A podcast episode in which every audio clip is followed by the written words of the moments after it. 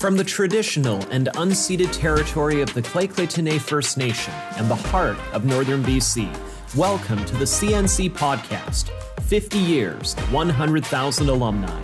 At CNC, we're learning together, changing lives, and creating futures.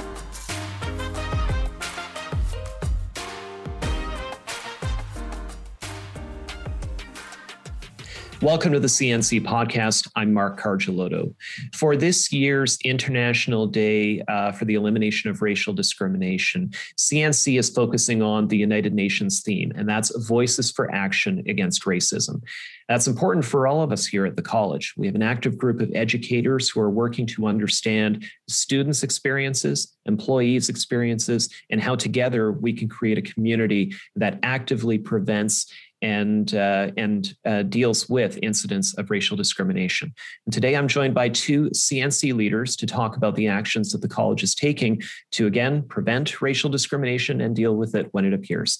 Dr. Dennis Johnson is the president and CEO of CNC, and Marlene Erickson is the executive director of Aboriginal Education for CNC. And welcome to the CNC podcast. Thank you, Mark.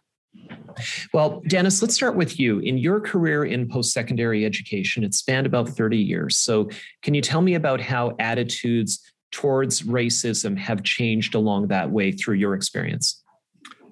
Yeah, sure, Mark. Um, well, frankly, you know, my my uh, childhood was in a town where there wasn't a, an incredible amount of diversity, and I was fairly isolated and, uh, you know, on reflection, fairly privileged. Um, it was really uh, once I got into the college system and started to teach and started to learn more about teaching uh, by doing an undergraduate degree in adult education that I was exposed to um, issues of racism. Now we're going back three decades, and you know it wasn't as anywhere near uh, on the public consciousness as it is now. Uh, it's it was something back then. I think that we saw in other countries like South Africa didn't necessarily recognize in our own backyard. So I've seen over 30 years a growing awareness. Uh, it's far more top of mind for uh, administrators like myself, for institutions, for governments. Um, so we've made you know some progress but there's still an incredible amount of work to be done both in the college post-secondary sector and society in general Marlene, can you talk about those experiences uh, locally uh, in the post secondary sector? You've been uh, at the college for quite some time, but what do you think are some of those incidents of racism that people have faced? Well, I think uh, from First Nations perspective, I could say that there are a lot of uh, assumptions about us that still impact student success. You know that we're not able to su- succeed in post-secondary, that we have nothing to contribute to, to any academic dialogue, uh, that we're kind of a broken and dysfunctional people and uh, I think that was uh, that was uh, termed uh, the racism of low expectations uh, by the Auditor General of BC, and uh, I think you know that's something that's worth thinking about, and and how that that really does impact students when when people have that attitude towards them, and from a systemic perspective as a college we've progressed over the years, as Dennis said, um, making this a more inclusive space for Indigenous and other marginalized groups. But you know, there's still a lot of work to be done. You know, we we need to look at, for example, the workforce. You know, it doesn't reflect the diversity of people in this region, and um, and to you know we should be always checking you know student services and other other services that we provide to see if they're you know culturally appropriate and and respectful of all of the students who who come through our doors So, um, in other words, really embed changes into the system, right? So they're they're not subject to the whim of you know individual attitudes and assumptions. It's it becomes a way of doing things that that is respectful of all the people who walk through the doors of the college. I have a question uh, that I'd like to ask actually both of you. We'll start with Dennis. That can you please tell me what has been the biggest learning or impact that you have personally experienced uh, about racism uh, in the post secondary sector or even in society overall? Well, I think um, the biggest disappointment has been that it's still as prevalent as it is today. Like I said, I, you know, grew up many decades ago, started in the post secondary sector.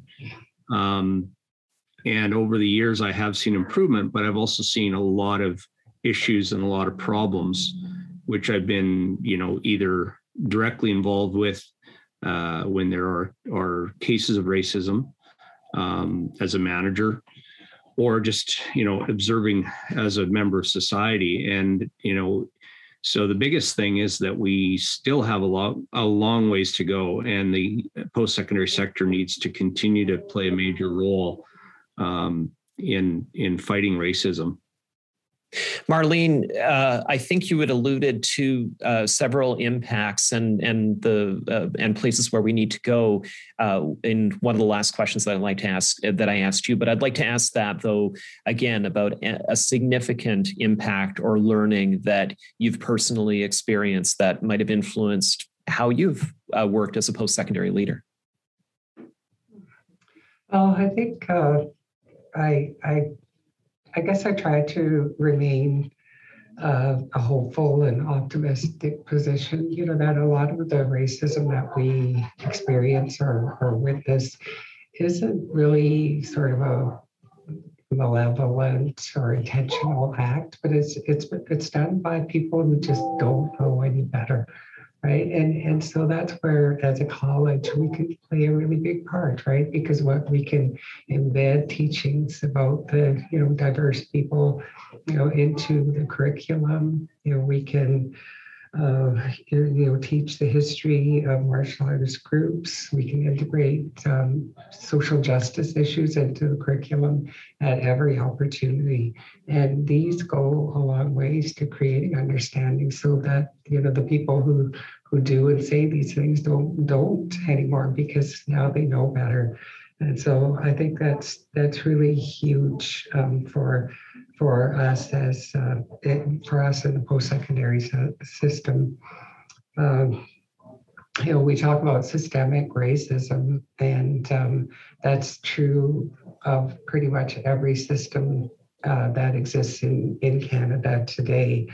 And we train the people who work in those systems, right? Whether it's social workers, teachers, uh, people who work in justice, and on and on. And um, so, you know, as post secondary, we should be finding ways to embed that training in the curriculum right so that so that we're not sending people out to work in those systems uh, with uh, you know not knowing about the, the, people that they will be serving and um, having these um, assumptions about them so yeah i think there's um, there's lots that that we can do in virtually every program that we have at the college.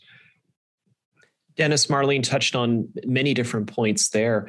Uh, uh, would you like to add to that in terms of how does the college set uh, a culture that prevents racism and addresses incidents of racism or addresses systemic racism? Yeah, um, yeah, I'd, I'd like to follow up. So institutions like CNC and many organizations outside of post-secondary certainly have tried to do things like improve policies and response when there is issues of racism brought forward. And and certainly we want to make sure that um, you know if there are issues people feel safe to bring concerns forward. So we need to have our our um, you know internal processes in order.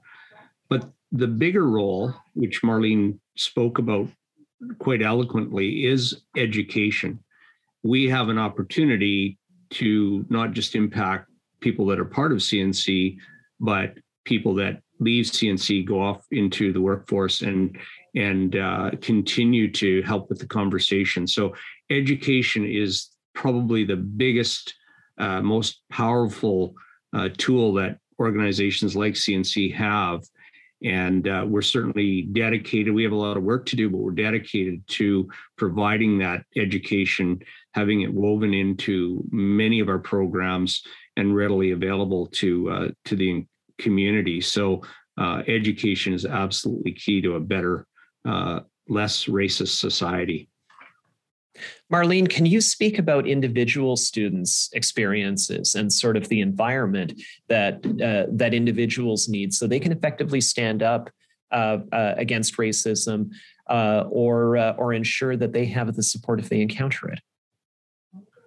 Well, I think first and foremost, students need to feel included and safe in, in this space and they need to feel confident that they'll be supported in in their fight against racism. So as a college, I think we need to be more vocal and more visible that we don't tolerate uh, racism within the college. And um, I think too, um, you know, that we could do stuff like, you know, course outlines could uh, include a statement, you know, about um, you know, that we don't, about cultural safety and respectful dialogue in the classrooms.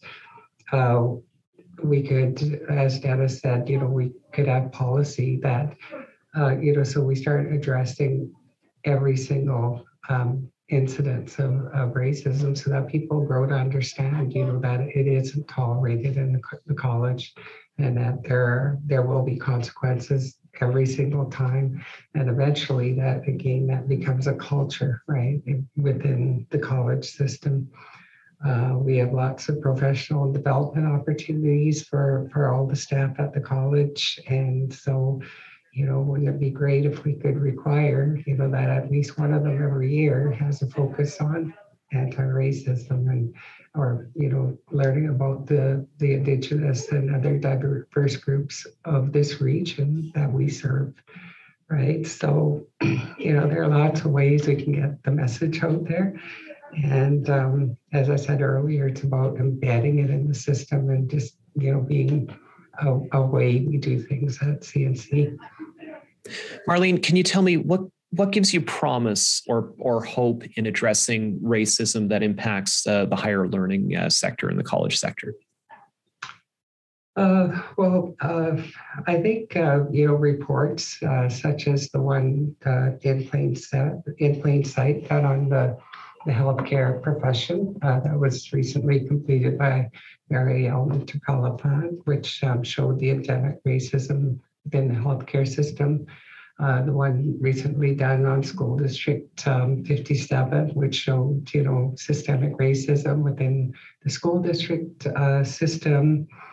Uh, those that kind of evidence, right, um, present us uh, with um, really a really clear path that we can do better as um, as colleges. Um, we we need to set that expectation, you know, for for all of the students, you know, that as, when they go out into the world to to work within all those systems with health, healthcare and education and so on, that um, they will have had some cultural competency training uh, from from the college, and um, I think it's very hopeful, you know, that uh, a couple of weeks ago, the Minister of Education made some Indigenous focused uh, courses mandatory within the K 12 system. So you have to get four credits in order to graduate. And so, uh, and you know, First Nations leadership immediately pointed out, you know, that those courses will go a long ways to present preventing racism against Indigenous people. And so, you know, we, we can hope, you know, that, that other ministries will do the same, including uh, post-secondary ministry. And Dennis, uh, final word to you. What do you think is the biggest challenge that the college or post-secondary sector in general then faces in addressing racism? as I said earlier, there the there are challenges still in um, that it exists, but the other side of it is there is uh, I've seen an incredible change in the conversation in the last uh, few decades. Um, there is a general willingness. I I don't meet many people anymore that you know want to deny that racism is an issue or suggest that we don't have a role to play, whereas that maybe wasn't the same 20 or 30 years ago. So, um, you know, on one hand, it exists, it's a huge challenge. On the other hand, uh, the glass is half full as far as society is starting to get there.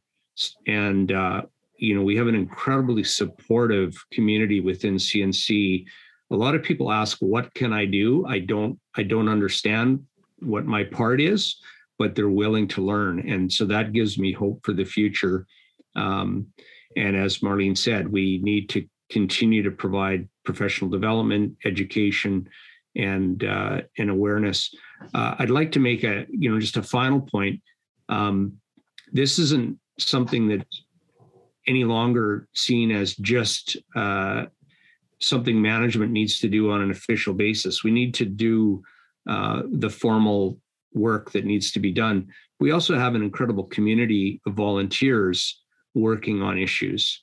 And so there's more of an organic willingness of people to come together and and work towards eliminating racism.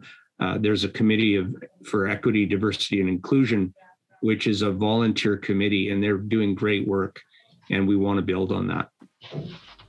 Dennis Johnson, Marlene Erickson, thank you both very much for your time today. For more about CNC's programs, visit our website, cnc.bc.ca. Thank you to Taryn Johnson and Dustin Ruth for producing the CNC podcast. We welcome your comments and ideas for episodes. Please contact us at communications at cnc.bc.ca. Thanks for listening to the CNC podcast and have a great day.